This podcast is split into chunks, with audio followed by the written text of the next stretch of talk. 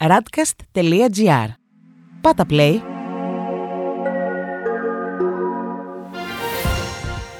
World Desk Ο γύρος του κόσμου μέσα από τα πρωτοσέλιδα ευρωπαϊκών και αμερικανικών εφημερίδων για την 4η Ιουνίου 2021. Ετερόκλητος συνασπισμός κομμάτων εναντίον του Νετανιάχου. Ταξιδιωτικό χάος στη Βρετανία. Πρώτος σταθμός μας η Γαλλία, όπου η Λεμόντ κυκλοφορεί σήμερα με τίτλο Ισραήλ, ιστορικός συνασπισμός εναντίον του Νετανιάχου. Οχτώ Ισραηλινά κόμματα υπέγραψαν τη συμφωνία σχηματισμού κυβέρνησης την Τετάρτη το απόγευμα, διώχνοντας τον Νετανιάχου μετά από 12 χρόνια στην εξουσία. Νέος πρωθυπουργός αναμένεται να είναι μέχρι το 2023 ο υπερεθνικιστής Ναφτάλη Μπένετ. Στη Λεφιγκαρό διαβάζουμε: Στο Ισραήλ ο Νετανιάχου μόνος του εναντίον όλων. Ένας ετερόκλητος σχηματισμός ελπίζει να εκθρονήσει τον Νετανιάχου, ο οποίος έπειτα από 12 συναπτά έτη στην εξουσία δεν έχει πει την τελευταία του κουβέντα. Στο πρωτοσέλιδο της Λιμπερασιόν διαβάζουμε: Τζο ο φοροεισπράκτορας. Ο Αμερικανός πρόεδρος επιτίθεται στις πολυεθνικές, πολιτική που θα κληθεί να υπερασπιστεί αυτή την Παρασκευή στη Σύνοδο των G7. Και τέλος, η Ουμανιτέ γράφει: Οι φεμινιστές καταργούν τα σύνορα. Το Σάββατο 5 Ιουνίου, φεμινιστικές οργανώσεις θα συγκεντρωθούν στην Νίκαια για να διαδηλώσουν για μια Ευρώπη χωρίς σύνορα. Στη Βρετανία, κομφούζιο έχει προκληθεί από τις παλινοδίες της κυβέρνησης σχετικά με τους προορισμούς στου οποίους δεν απαιτείται καραντίνα των τουριστών. Ο Guardian γράφει σχετικά. Ο Πρωθυπουργός αυστηροποιεί τους κανόνες στα σύνορα και τα ταξίδια, καθώς οι μεταλλάξεις πυροδοτούν νέο συναγερμό. Τα δεδομένα δείχνουν μεγαλύτερο κίνδυνο σοβαρής ασθένειας εν μέσω ταχείας μετάδοσης στα σχολεία. Για το ίδιο θέμα, ο Independent γράφει: Οι διακοπές βυθίζονται στο χάος με την ταξιδιωτική πράσινη λίστα. Περισσότεροι Βρετανοί τουρίστες βρίσκονται αντιμέτωποι με καραντίνα, καθώς η Πορτογαλία μετακινείται στην πορτοκαλί λίστα. Η Daily Telegraph γράφει: Αμφίβολες οι διακοπές καθώς η Πορτογαλία γίνεται πορτοκαλί. Όλα τα ταξίδια στο εξωτερικό τίθενται ένα αμφιβόλο, καθώς οι βουλευτές και οι ταξιδιωτικές εταιρείες μιλούν ήδη για ένα χαμένο καλοκαίρι. Τέλος, οι Times γράφουν: Οι Βρετανοί σπέβδουν να ακυρώσουν τις διακοπές τους εν μέσω ταξιδιωτικού χάους. Το όνειρο των διακοπών στο εξωτερικό δεν θα πραγματοποιηθεί φέτος για πολλούς πολίτες της χώρας.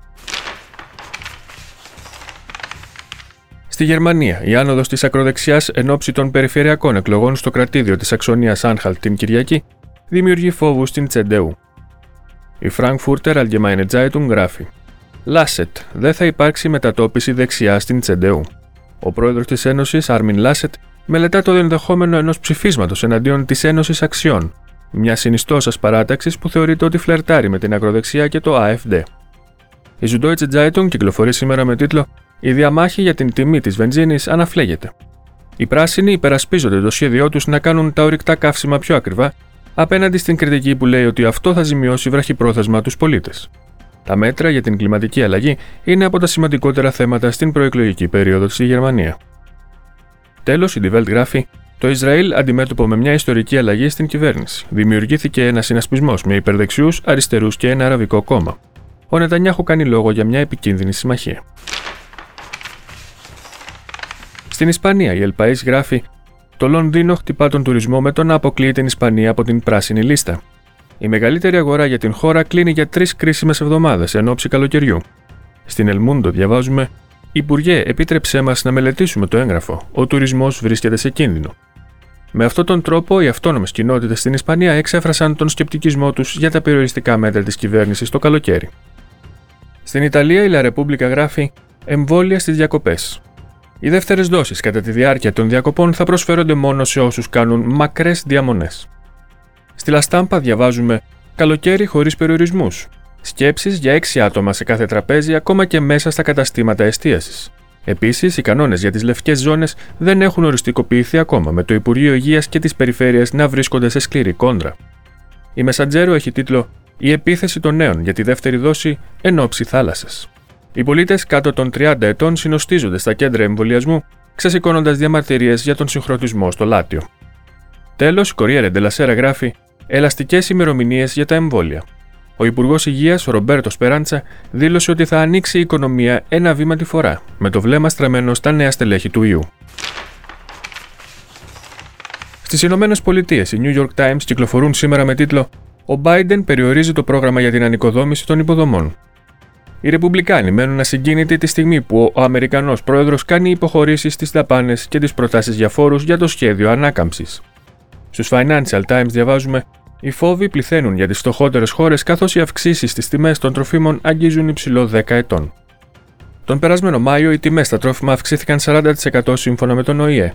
Η ζήτηση από την Κίνα αυξάνει την πίεση ενώ η Μέση Ανατολή και η Δυτική Αφρική βρίσκονται σε κίνδυνο.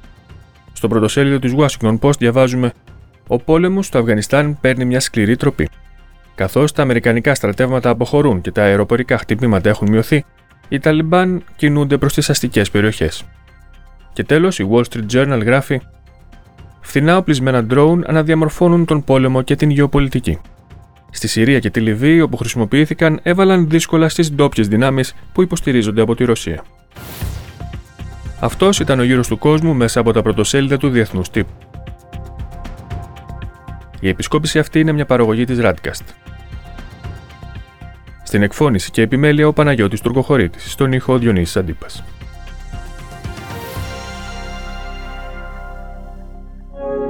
Ακούσατε ένα podcast της radcast.gr. Ακολουθήστε μας σε όλες τις πλατφόρμες podcast και στο radcast.gr.